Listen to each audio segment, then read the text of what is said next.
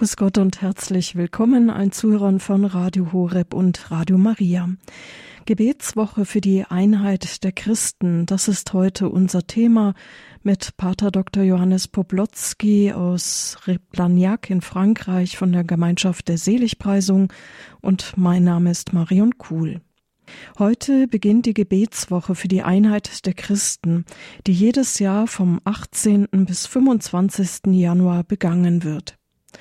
Das Gebet um die Einheit ist ein Herzenswunsch Jesu, einer seiner letzten Bitten an Gott, seinen Vater. Da sagt er, alle sollen eins sein, wie du, Vater, in mir bist und ich in dir bin, sollen auch sie in uns sein, damit die Welt glaubt, dass du mich gesandt hast. So ein Zitat aus dem Johannesevangelium. Gebet um die Einheit ist daher nicht Kür, sondern Pflicht für jeden Christen und deshalb befassen wir uns einmal genauer damit in dieser Gebetswoche für die Einheit der Christen. Und dazu ist bei uns Pater Dr. Johannes Poplotzki von der Gemeinschaft der Seligpreisung aus Blagnac in Frankreich. Er ist Regens des Priesterseminars der Gemeinschaft sowie Mitglied der Generalleitung der Gemeinschaft der Brüder. Grüß Gott, Pater Johannes Maria. Grüß Gott, Frau Kuhl. Grüß Gott, liebe Hörerinnen und Hörer. Mittlerweile gibt es ja so einen ganzen Wald an christlichen Konfessionen, Denominationen, dass es bald verwirrend wird. In Deutschland denkt man oft mehr nur an evangelisch-katholisch. Warum ist die Einheit unter den Christen so wichtig? Ja, ich denke zuallererst, um das Evangelium selbst ähm, ernst zu nehmen. Sie haben es schon gerade eben zitiert. Jesus selbst hat für die Einheit gebetet.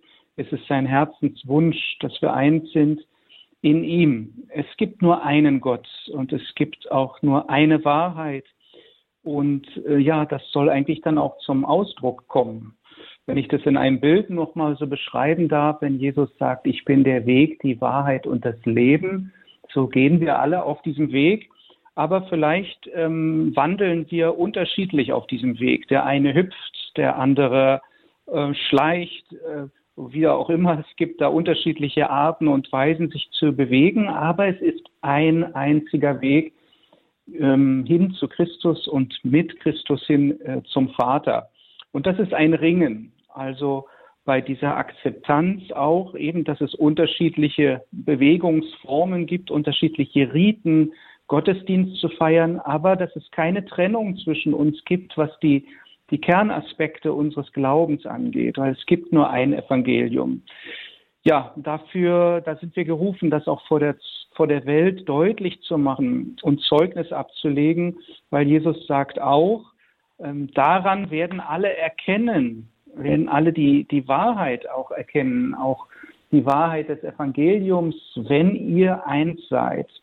Oder andersrum ausgedrückt, wenn wir eben nicht eins sind, ist das auch ein Gegenzeugnis, was dann den, den Glauben und auch die Authentizität unseres Glaubens sehr brüchig werden lässt. Ja, insofern ist diese Woche wirklich von, von großer Bedeutung, denke ich. Dann freuen wir uns, dass Sie bei uns sind, uns da Einblick gehen in die Entstehung auch dieser Gebetswoche und auch, was für Gebete da zum Beispiel empfohlen werden. Wir werden da einiges zu hören freuen uns, Pater Dr. Johannes Maria Poblotzki, Ihnen das Wort. Ja, vielen Dank. Also ein schönes Thema haben wir tatsächlich heute. Es beginnt heute diese Woche der Einheit. Vielleicht, liebe Hörerinnen und Hörer, haben Sie schon davon gehört. Vielleicht bei den Vermeldungen in der Pfarrei oder an anderer Stelle liegen vielleicht auch Flyer aus oder Sie kennen das auch aus den vergangenen Jahren. Manchmal geht diese Woche auch ein bisschen unter, weil man in der Woche mit vielen anderen Dingen beschäftigt ist. Aber es beginnt heute eben für eine Woche diese intensive Gebetswoche, ähm, ich möchte sagen fast Flehenswoche für die Einheit der Christen.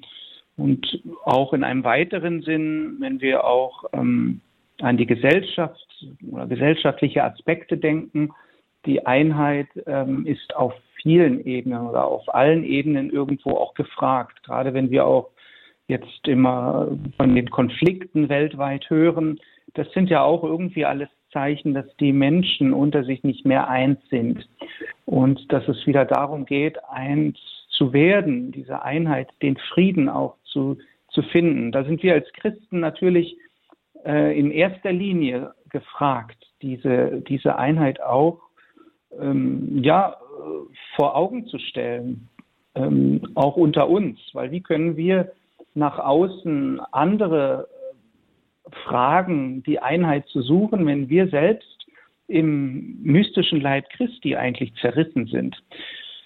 Ja, wir wissen, dass das natürlich auch mit der Sünde zusammenhängt, mit unseren Verletzungen und mit unseren Wunden. Die Einheit ist, ähm, ja, ist etwas, was errungen werden muss und was auch einhergeht mit einem Weg der Bekehrung.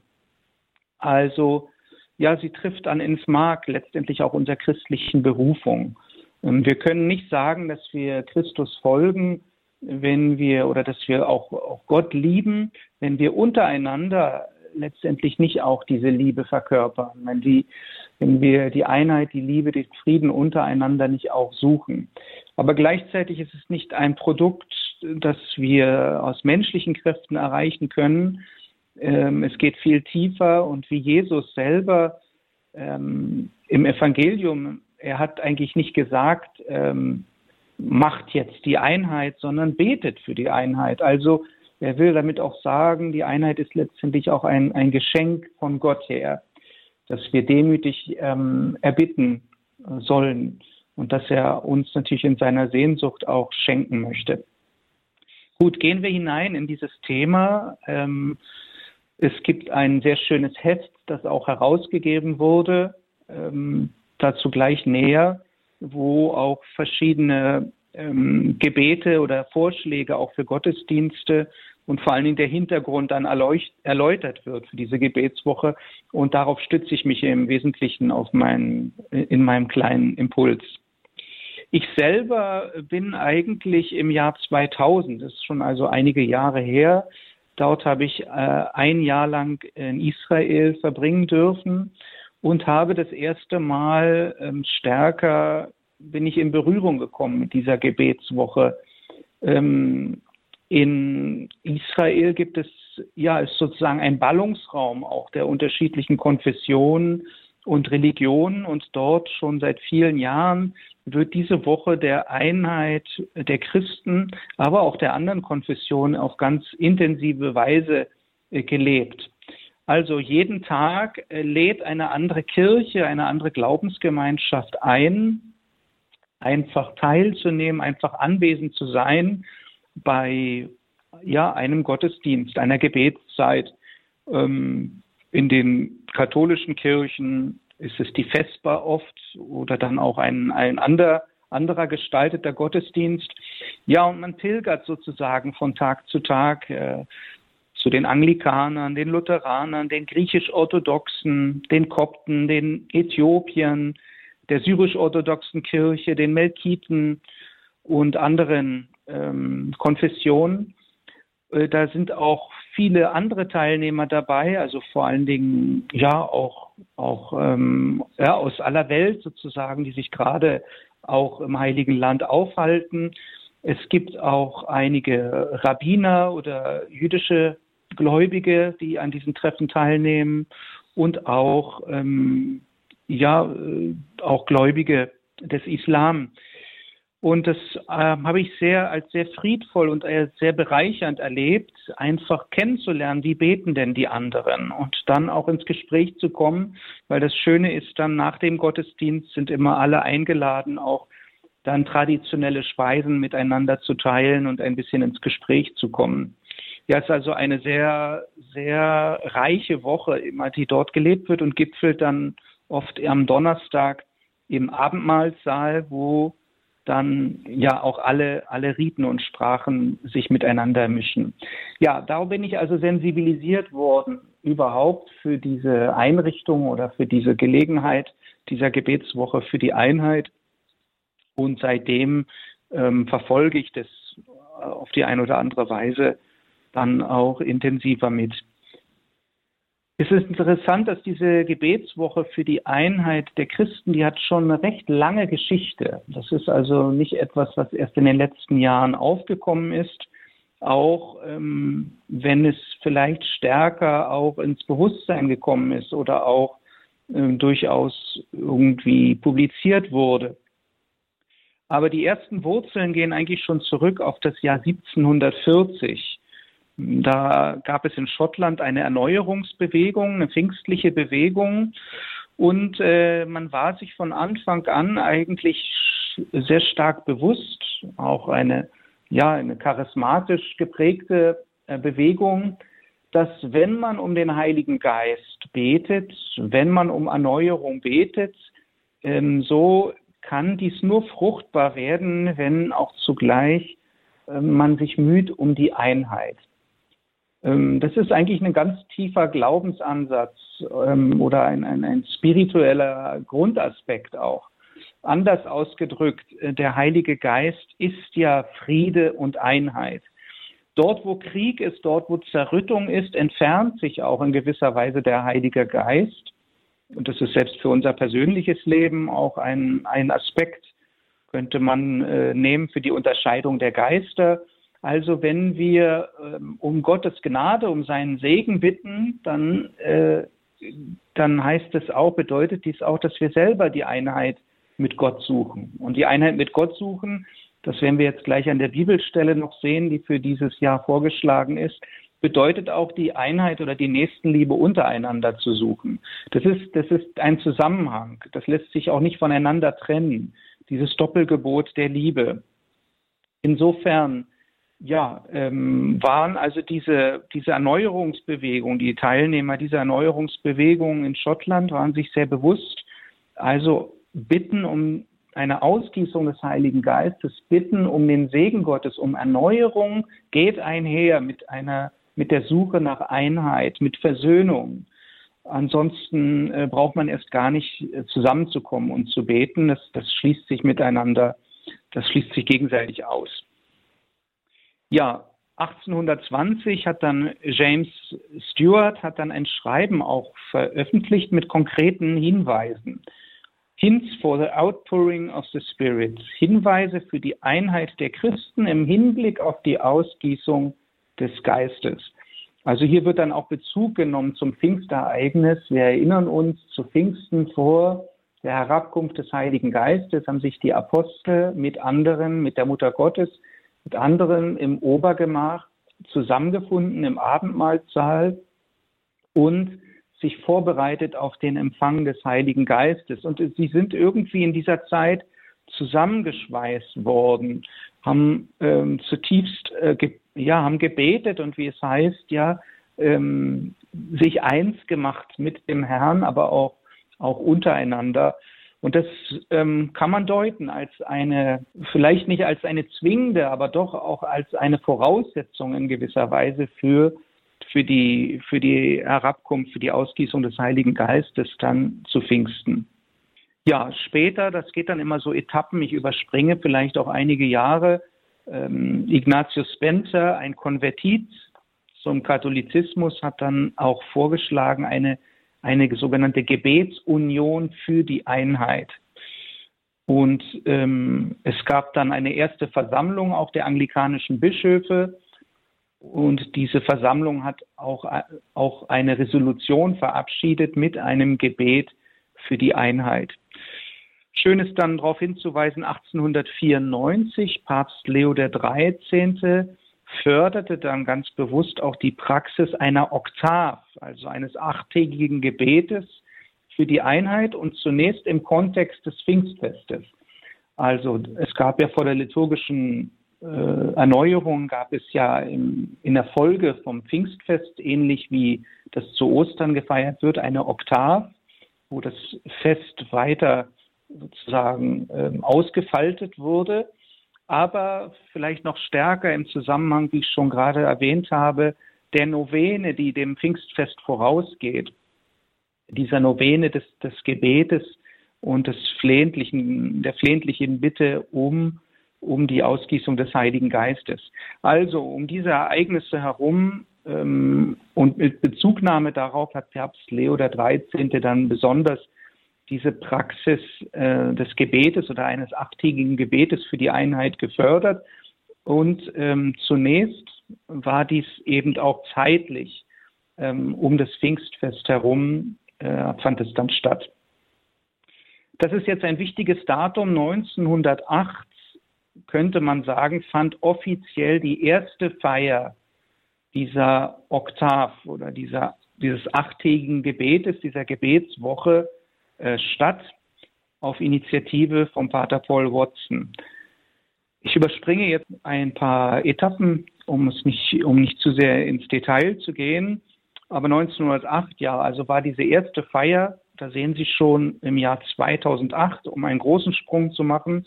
Aber ich komme das dann danach noch auf, auf Zwischenetappen. Aber 2008 gab es dann die Feier des 100-jährigen Bestehens dieser Gebetswoche für die Einheit. Also 1908 und dann 2008, über 100 Jahre, gibt es also schon diese, diese Tradition. Aber die Anfänge, wie ich schon gesagt habe, reichen noch weit weiter zurück. Ein markantes Datum ist auch 1964. Einige erinnern sich vielleicht auch an dieses Datum. In Jerusalem beten Papst Paul VI. und der Patriarch Athenagoras I. gemeinsam das Gebet Christi, alle sollen eins sein. Also das ist etwas äh, ganz Besonderes. Ähm, auch wenn wir wissen, es sind noch viele Schritte nötig, ähm, wirklich diese Einheit vollständig auch zu finden. Aber womit beginnt es denn? Es beginnt ja zuallererst in den Herzen. Und ähm, in den Herzen ist vielleicht der tiefste Anker auf der einen Seite für Trennungen, ähm, wenn wir jemanden nicht wohlgesonnen sind oder wenn es da, wenn es da innerlich äh, ganz starke Abneigungen gibt oder Widerstände, aber im Herzen findet eben auch schon die Einheit statt. Das heißt, im Herzen, im Gebet, in der Liebe, äh, das Herz könnten wir ja sozusagen als Ort ja, bezeichnen, auch wo die Liebe wohnt.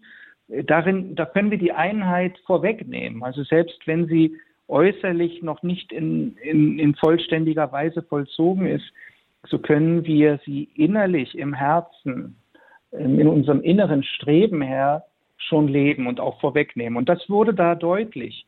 Sowohl Papst Paul VI. als Stellvertreter der katholischen Kirche und Patriarch Athenagoras der orthodoxe, der orthodoxen Kirche, ja, wenn sie zusammen beten und gemeinsam, ähm, ja, dies schon im Herzen auch tragen, diese Sehnsucht, ja, dann hat es sicherlich auch vor Gott ein ganz besonderes Gehör.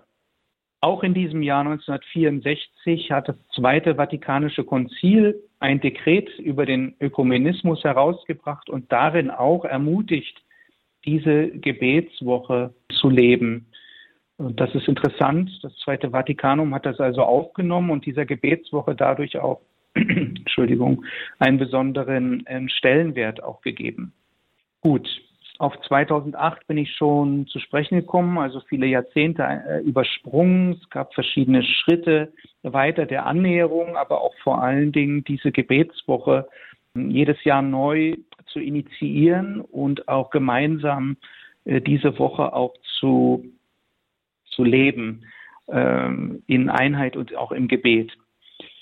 Jetzt ist es so, dass jedes Jahr werden die, die Texte für diese Gebetswoche von einer anderen Region in der Welt verfasst, von einem ökumenischen Team. Und dieses Jahr für diese, diese Gebetswoche hier 2024 wurde das, also ist das auserwählte Land Burkina Faso und ähm, dort mit der Unterstützung auch der Gemeinschaft Chemin die sich hier auch besonders engagieren. Und das Thema lautet, du sollst den Herrn, deinen Gott lieben und deinen Nächsten wie dich selbst. Kurz noch ein Hinweis für diese Einheit. Wir haben schon gehört, ähm, die Gebetswoche für die Einheit findet normalerweise oder ist immer angesetzt vom 18. bis 25. Januar. Warum diese Woche? Ich habe schon gesagt, ähm, anfänglich äh, war es eigentlich mehr um Pfingsten herum. Und man hat dann äh, es verlagert, ganz besonders auf die Initiative von Paul Watson 1908, schon gesagt, war eigentlich so die offiziell erste Feier dieser Gebetswoche. Und zwar hat man diese Zeit gewählt, weil es genau, äh, weil diese Woche umrahmt wird eigentlich von zwei Festen, nämlich ähm, von Peter und Paul. Also 25. Januar Paul Bekehrung und der 18. Januar, das ist weniger im Bewusstsein, ähm, ist damals Petri Stuhl gefeiert worden, was wir eigentlich am 22. Februar jetzt feiern. Aber damals äh, war es am 18. Januar. Insofern bildeten diese beiden Feste so die Eckdaten dieser, dieser, bei, äh, dieser Woche und hatte dadurch auch eine, eine tief symbolische Bedeutung, weil wir wissen als, aus der Apostelgeschichte, dass zwischen Petrus und Paulus es auch ein Ringen um die Einheit schon in der frühen Kirche gab. Und dass es sozusagen dann ja auch ein, ein prophetisches Zeichen irgendwie ist, dass die Kirche ähm, ja trotz diesem Ringen irgendwo weiterhin ihre Sendung vollzieht, aber auch gerufen ist, diese Einheit ähm, auch aktiv immer wieder zu, zu erstreben, sich danach auch auszustrecken.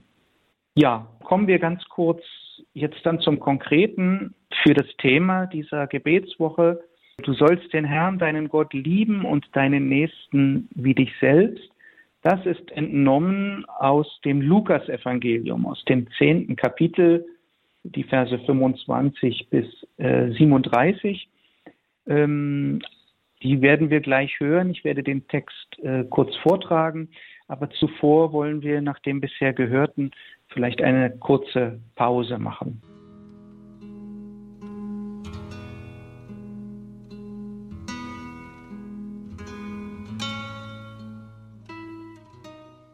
Vater, mach uns eins, so dieses Lied, das Sie gerade gehört haben, eine Instrumentalversion, aber vielen ist die Melodie sicher bekannt.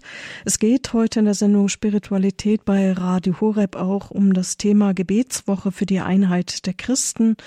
Sie hören einen Vortrag von Pater Dr. Johannes Maria Poplutzki. Kurz vor der Pause habe ich kurz erwähnt, dass dieses Jahr besonders Burkina Faso im Zentrum auch dieser Gebetswoche steht. Dazu vielleicht noch ein, ein kurzes Wort. Also Burkina Faso liegt in Westafrika in der Sahelzone. Und man hat dieses Land eigentlich exemplarisch gewählt, äh, weil ähm, hier viele Spannungsfelder einfach ähm, zutage treten, die ja, die, ähm, wo, wo die Einheit sehr geprüft ist. Also es gibt 60 verschiedene Ethnien in diesem Land. Alleine das ist schon untereinander, unter den, den äh, Menschen dort ein großes Spannungsfeld. Und dann die unterschiedlichen Religionen. 64 Prozent der Bevölkerung sind Muslime, 26 Prozent sind Christen, davon 20 Prozent katholisch, 6 evangelisch. Neun Prozent gehören traditionellen afrikanischen Religionen an. Also das ist ein richtiger Schmelztiegel und äh, man kann sich vorstellen, dass gerade dann auch im gesellschaftlichen und im politischen Kontext äh, das nicht ein, immer einfach ist, hier Entscheidungen zu treffen und auch friedlich miteinander zu leben. Und Sie haben vielleicht in den Nachrichten auch hier oder da ähm, wahrgenommen, dass ähm, wie viele andere afrikanische Länder, dass es auch in Burkina Faso brodelt, ähm, dass es dort auch oft, äh, ja, das Land auch unter Terrorismus leidet.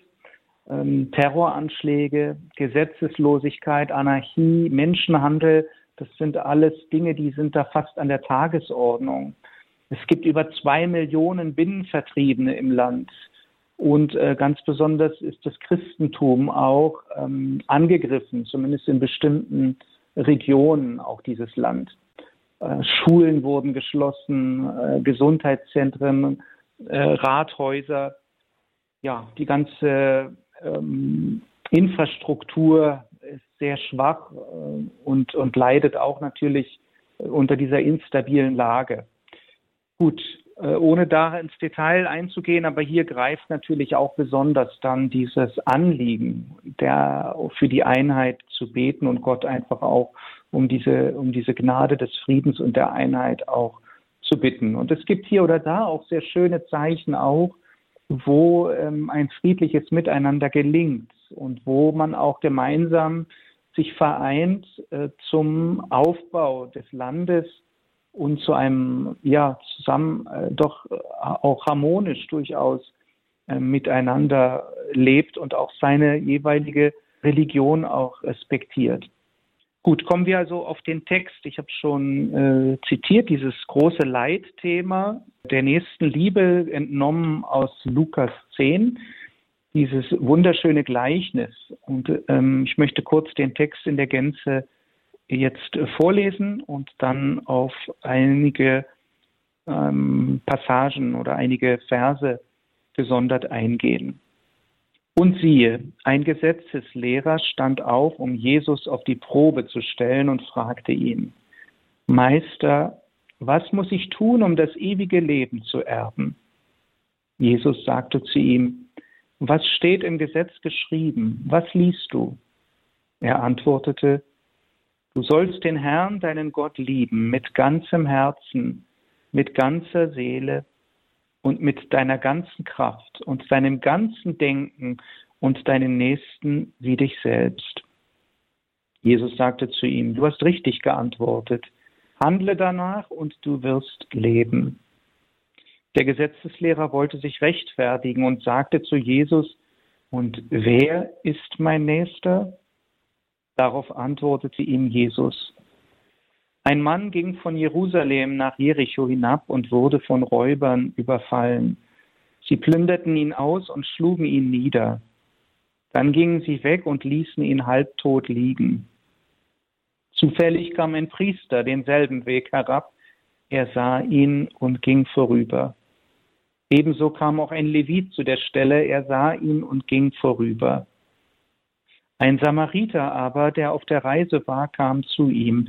Er sah ihn und hatte Mitleid, ging zu ihm hin, goss Öl und Wein auf seine Wunden und verband sie.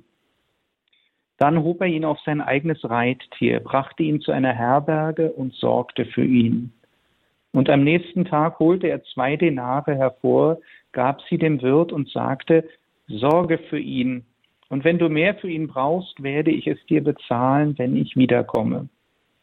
Wer von diesen dreien meinst du, ist dem der Nächste geworden, der von den Räubern überfallen wurde? Der Gesetzeslehrer antwortete, der barmherzig an ihm gehandelt hat. Da sagte Jesus zu ihm, dann geh und handle du genauso. Liebe Hörerinnen und Hörer, das ist ein, ein wunderbares Gleichnis, das auch sehr kommentiert wurde im Laufe der Kirchengeschichte. Vor allen Dingen von den Kirchenvätern, frühchristlichen Autoren wie Origenes, Johannes Chrysostomus, auch Augustinus. Die haben in diesem Gleichnis eigentlich einen Heilsplan Gottes für die Welt gesehen. Der Mann, der dort zu Tode oder nahe des Todes ähm, ja, niedergeprügelt wurde, äh, sie sahen ihn eigentlich exemplarisch für jeden auf dieser Erde, für jeden von uns, ähm, ja, als sozusagen Beispiel oder als Typus für ähm, den Menschen, der sich hier in, äh, auf der Erde ähm, wie ein Fremder eigentlich findet und der eigentlich wie Adam ähm, gefallen ist. Also ganz besonders diese beiden Städte sind ja auch sehr symbolisch. Also der Mann geht von Jerusalem, Jerusalem die heilige Stadt, nach Jericho hinab. Ähm, wir müssen uns das veranschaulichen. Jericho liegt fast 400 Meter unter dem Meeresspiegel, nahe dem Toten Meer, während Jerusalem ja äh, weiter, also ich glaube, fast um die 1000 Meter über dem Meeresspiegel liegt. Also es ist ein richtiger Abstieg von der heiligen Stadt und Jericho eigentlich Sinnbild auch der Zivilisation in dem Sinn, dass hier Gott ferne ist. Es ist also der, der Mensch eigentlich, der der Sünde verfallen ist und der sich, der sich von Gott immer mehr auch entfernt. Und die Folge davon ist ja Verwundung, die Folge davon ist irgendwie auch, ähm, dass das Leben angegriffen wird, dass das Leben auch bedroht ist, ähm, was dann irgendwie äußerlich von dem, ja, was er, was ihm zugefügt wurde von den, von den Räubern. Aber das ist eigentlich eher eine Zustandsbeschreibung des, des sündigen und gefallenen Menschen. Und nun kommen verschiedene Personen, die sich nicht für ihn interessieren, die irgendwie sich nicht identifizieren können mit diesem Menschen, bis auf den Samariter, der kommt. Und hier sehen die Väter, die Kirchenväter, sehen hier eigentlich Christus auch ähm, veranschaulicht in diesem äh, Samariter, der diesem, diesem äh, verletzten Menschen jetzt hilft. Also der sich äh, als der barmherzige Samariter hier auch offenbart, der ihn verarztet, ja, also Christus als Arzt, der jetzt ähm, ja vor allen Dingen auch ähm, für unser See um unser Seelenheil bemüht ist. Das haben die Kirchenväter dann so auch interpretiert als ähm, dieses äh, ja, Waschen mit Öl und Wein auch als sakramentalen Heilsdienst, könnte sagen, vielleicht als ähm, Krankensalbung oder auch Vorwegnahme der Eucharistie. Und äh, er bringt ihn dann in eine Herberge. Ähm, das äh, wurde dann oft gedeutet auch als Ort der Kirche, die eigentlich eine Herberge sein soll. Also eigentlich eine Institution, um den Menschen heil werden zu lassen, um ihm hier eine, ja, ein, ein sicheres Zuhause zu geben, ein Ort, wo er genesen kann und ein Ort, wo er wieder zum Leben zurückfinden kann und letztendlich auch das ewige Heil finden kann. Und ich kürze es ab. Sehr schön ist dann eben auch dieses Wort, nämlich der Samariter gibt dann dem Herbergsvater oder dem Wirt, gibt er ja dann zwei Denare mit den Worten Sorge für ihn. Ich werde es dir bezahlen, wenn ich wiederkomme. Eigentlich schon auch als ein prophetisches Wort des, der Wiederkunft Christi in Herrlichkeit. Wenn er kommen wird, um alles wiederherzustellen, wenn er kommen wird, um diese vollständige Einheit auch zwischen Gott und den Menschen eigentlich dann auch zu schenken. Ja, also ein, ein sehr tiefes Evangelium, das uns auf der einen Seite mit ähm, dem Heilsplan Gottes und mit dem Sinn unseres Lebens, mit unserem eigenen Lebensweg oder eigenen Lebenssituation auch in Berührung bringt und gleichzeitig natürlich auch, ähm, das ist die Kernfrage ja auch, nach der Liebe, nach der Nächstenliebe. Denn Heil sein und äh, das ewige Leben finden, das heißt ja eigentlich auch die Liebe zu bejahen, auch die Liebe äh, zu empfangen, also sich von Gott lieben zu lassen und gleichzeitig auch diese Liebe selber auch ähm, weiterzugeben. Und so ist es ja dann auch die Frage dieses Gesetzeslehrers, was muss ich tun, um das ewige Leben zu, zu gewinnen, zu erben. Und Jesus gibt dann dieses Gleichnis, ähm, dass die Liebe und die Liebe zu Gott und die Liebe zum Nächsten eben dieser Weg auch sind, um unsere Berufung zu leben, um den Sinn unseres Lebens zu verwirklichen und dadurch auch heil zu werden und letztendlich auf dem Weg ähm, mit uns durch Christus auch zu Gott zu finden. Ja, ich möchte gerne diesen Text auch noch ein bisschen weiter ausfalten. Äh, und zwar so, wie es uns für diese Gebetswoche der Einheit auch vorgeschlagen ist. Jeder Tag dieser Woche, dieser acht Tage bis zum 25. ab heute, ist, äh, steht unter einem ganz bestimmten Thema. Sie werden sich das vielleicht nicht behalten können. Falls Sie etwas zu schreiben haben, nehmen Sie sich ruhig etwas zur Hand. Ähm, vielleicht kann es eine Hilfe sein, auch diese Woche äh, auf ganz einfache Weise mit ein paar Minuten innehalten pro Tag einfach auch mitzuleben. Aber vielleicht äh, haben Sie auch das kleine Heftchen der Vorbereitung auf diese Gebetswoche, ist Ihnen vielleicht schon irgendwo begegnet. Sie können das sonst auch ähm, runterladen, downloaden vom Internet da finden Sie das auch ähm, weiter auch ähm, ganz ja also äh, ausgefaltet. Ansonsten ja möchte ich das einfach hier ein bisschen referieren. Also der Tag eins, der heutige Tag nimmt den ersten Vers, ähm, wiederholt diesen Vers oder nimmt ihn auf. Und siehe, ein Gesetzeslehrer stand auf, um Jesus auf die Probe zu stellen und fragte ihn, Meister, was muss ich tun, um das ewige Leben zu erben. Ja, das Leitthema dann für diesen Tag ist, hilf uns Herr, ein Leben zu führen, das auf dich ausgerichtet ist. Das ist schon ein, ein schönes Leitthema, wo wir uns auch selber fragen können, wie sieht es denn eigentlich aus mit meiner Sehnsucht, mit meiner Sehnsucht nach dem ewigen Leben? Und inwiefern ist diese Sehnsucht auch äh, mehr oder weniger konkret, also nicht nur irgendwo eine vage Sehnsucht oder nur eine Idee, sondern der Gesetzeslehrer möchte ja schon auch konkret wissen, was sind sozusagen die Schritte, die ich setzen muss. Und ich glaube, das ist gar nicht so eine banale Frage. Treibt uns das eigentlich an im täglichen Leben? Vor diesem Hintergrund eigentlich auch meine täglichen Aufgaben zu meistern, ähm, anderen Menschen zu begegnen, dort, wo ich hingestellt bin, am Arbeitsplatz oder an, in der Familie. Ich denke, vieles leben wir vielleicht so ähm, in gewisser Weise, weil es, ja, weil wir keine große andere Wahl haben. Aber umso mehr ist die Einladung dann an uns heute gerichtet, ja, das auch aus der Perspektive heraus zu tun, Christus ähnlich zu sein. Das heißt auch die Liebe tatsächlich zu ergreifen und die Liebe auch in unserem Leben ähm, sichtbar werden zu lassen.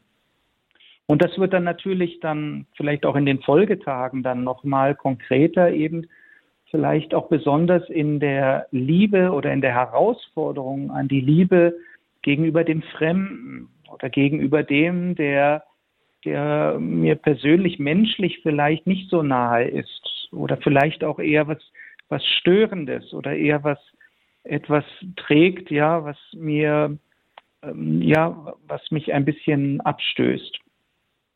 Also Grundfrage für heute, für diesen Tag, was ist Ihre Sehnsucht? Die Frage nach meiner Sehnsucht, nach meinem Eifer, auch in gewisser Weise nach meinen Prioritäten, meine, meinen Entscheidungen, die ich täglich auch treffe, meinen Entscheidungen zur Umkehr oder auch äh, zur Gottessuche, Gott den ersten Platz in meinem Leben zu geben.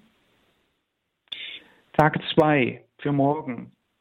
Er antwortet, du sollst den Herrn, deinen Gott, lieben mit deinem ganzen Herzen und deiner ganzen Seele, mit deiner ganzen Kraft und deinem ganzen Denken und deinen Nächsten wie dich selbst. Aber da, also das Doppelgebot der Liebe.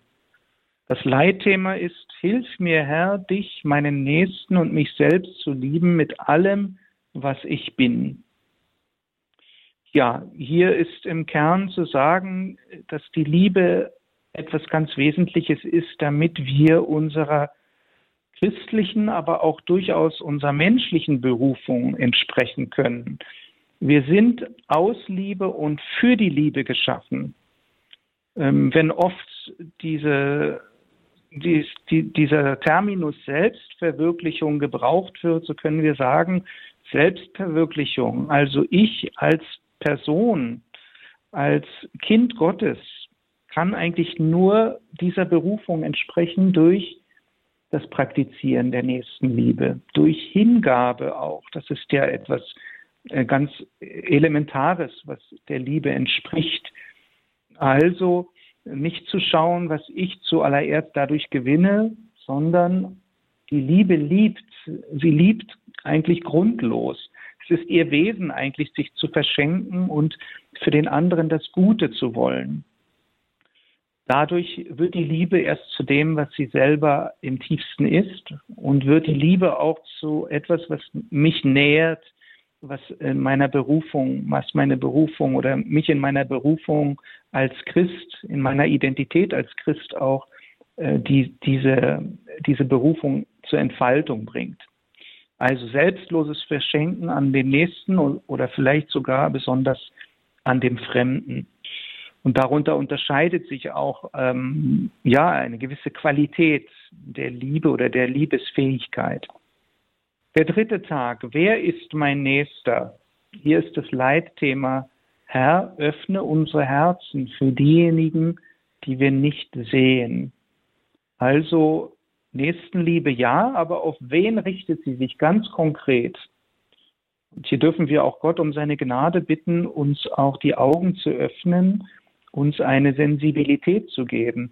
Wir haben manchmal ganz wie unbewusst irgendwie so Scheuklappen, ähm, um uns vielleicht zu schützen, um das Befremdliche nicht an uns heranzulassen.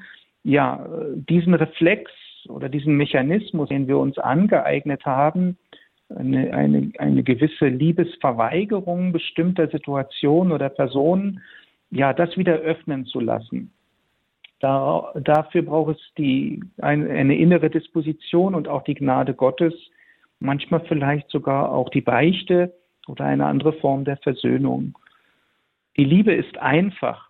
Sie öffnet sich kleinen Gelegenheiten, das Unscheinbare des Alltags nicht auszulächeln, äh, auszulassen. Entschuldigung. Also das könnte ein Lächeln zum Beispiel einfach sein, dem Postboten gegenüber ähm, oder, oder jemanden anderen. Wir brauchen hier nicht immer das Außergewöhnliche suchen, aber natürlich ist auch das Außergewöhnliche manchmal etwas, das an uns herantritt. Ähm, durch die göttliche Vorsehung werden wir damit dann auch, kommen wir damit in Berührung und dann sind wir gefragt, ja, mit Gottes Hilfe auch die Liebe zu leben. Der Tag 4. Er sah ihn und ging vorüber. Leitthema ist, mögen wir uns niemals von denen abwenden, die in Not sind. Hier sich auch öffnen für die tiefen Nöte unserer Zeit. Hier könnten wir uns auch einmal fragen, was sind eigentlich die tiefsten Nöte? Äh, die sind natürlich in unserer Welt heute sehr komplex. Ähm, es sind nicht immer, aber das kann man jetzt auch nicht gegenüber, gegeneinander ausspielen, aber es sind nicht immer die die tiefsten Nöte sind nicht immer die sozusagen auch sinnlich wahrnehmbar sind, sondern viele tiefe Nöte sind einfach auch an meinem Nächsten, wo man von außen denkt, ja, da ist doch alles in Ordnung. Aber im tiefsten ist eine Leere, eine Gebrochenheit des Herzens, eine Einsamkeit, ein Nicht-Geliebt-Sein, ähm, eine tiefe Wunde aus der Vergangenheit. Ähm, also die, die Probleme die, die Leiden der heutigen Menschen, der Menschen unserer Zeit, die sind so abgrundtief und so vielfältig. Und ähm, glauben wir nicht, dass wir ja auf jemanden Besonderen warten müssten, sondern jeder sozusagen trägt etwas, ja, wo die Barmherzigkeit Gottes gefragt ist, wo unsere Nächstenliebe auch gefragt ist ja, äh, bitten wir also den Herrn, dass wir diese vielfältigen Nöte, dass wir sie zur Kenntnis nehmen und auch ja die Liebe hier auch ähm, mit unserer Liebe diesen Menschen begegnen können. Tag 5, ich kürze vielleicht ein bisschen ab. Und er ging zu ihm, goss Öl und Wein auf seine Wunden und verband sie ihm. Hier ist das Leitthema, Herr, hilf uns, die Wunden zu sehen und Hoffnung zu schöpfen die Frage, womit können wir konkret dienen? Ich habe vielleicht nicht viel. Ich habe vielleicht kein Öl und kein Wein. Aber vielleicht ist es einfach auch nur ein Moment des Hinhörens. Oder vielleicht nur in der Stille ein Gebet, das mir immer möglich ist. Und Gott letztendlich wird dann seine Gnade wirken lassen. Tag 6 dann erhob er ihn auf sein eigenes Reittier, brachte ihn zu einer Herberge und sorgte für ihn. Leitthema, Herr, verwandle unsere Kirchen in Herbergen, um die Bedürftigen aufzunehmen. Das Thema der Gastfreundschaft. Gastfreundschaft fängt bei mir an.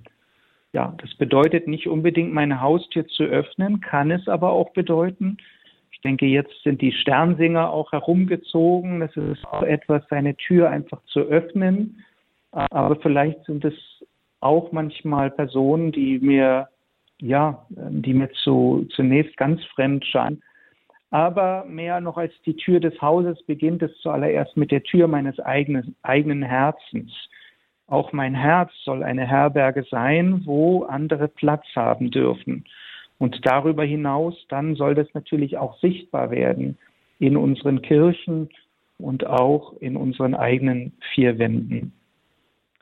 Tag 7. Jesus sagte, wer von diesen dreien meinst du, ist dem der Nächste geworden, der von den Räubern überfallen wurde?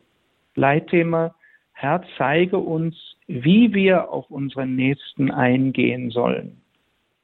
Also nach der Frage der Herberge, des Ortes und auch dem Öl und dem Wein ist es auch eine Frage der Art und Weise. Also ich kann auch ähm, eine Begegnung mit einem Menschen, sie kann stattfinden, ja, auf eine Art und Weise, die nicht liebenswürdig ist. Es geht nicht darum, einfach nur sozusagen materiell Sorge zu tragen, sondern einfach auch die Art und Weise, dass es eine Form, ein Ausdruck wirklich der Liebe Christi ist.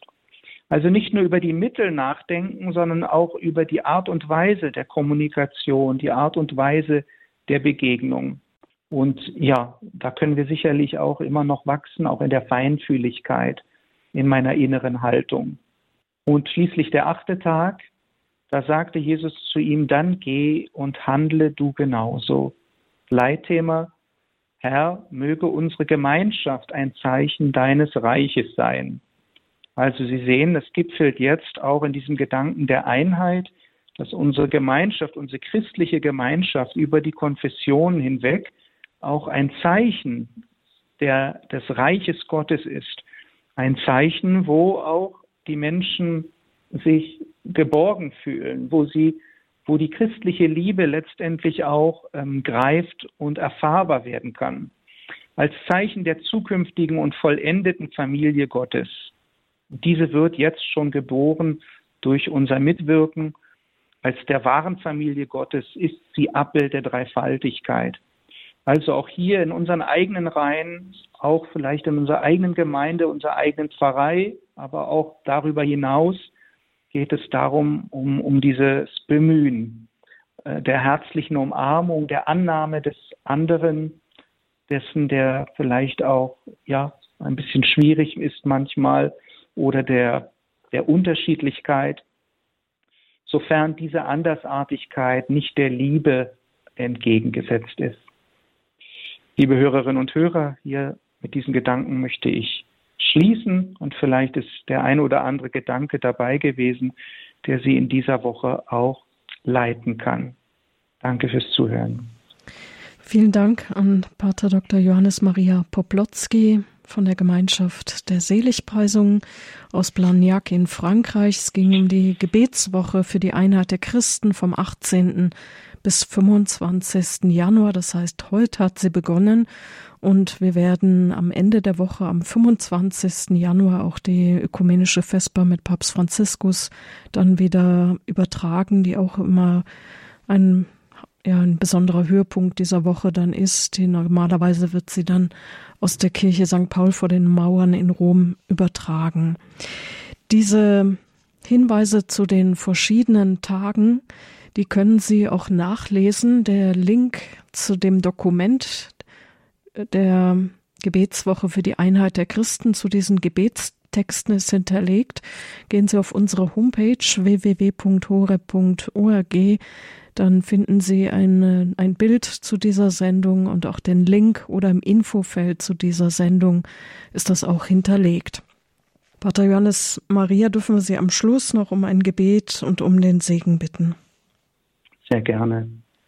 Ich möchte einfach das Gebet auch nehmen, was auch in diesem Begleitheftchen auch vorgeschlagen ist, ein Gebet für die Einheit der Christen, inspiriert von Abbé Paul Couturier, der ein Pionier der Gebetswoche für die Einheit der Christen war. Herr Jesus Christus, du hast gebetet, dass alle eins seien. Wir bitten dich um die Einheit der Christen nach deinem Willen und auf deinen Wegen Dein Geist schenke uns den Schmerz der Trennung zu erleiden, unsere Schuld zu erkennen und über jede Hoffnung hinaus zu hoffen. Amen. Und dazu segne und behüte sie der allmächtige und barmherzige Gott, der Vater und der Sohn und der Heilige Geist. Amen. Amen. Danke und Ihnen dann auch eine gesegnete Gebetswoche. Vielen Dank. Alles Gute wünscht Ihnen Marion Kuhl, verbunden im Gebet.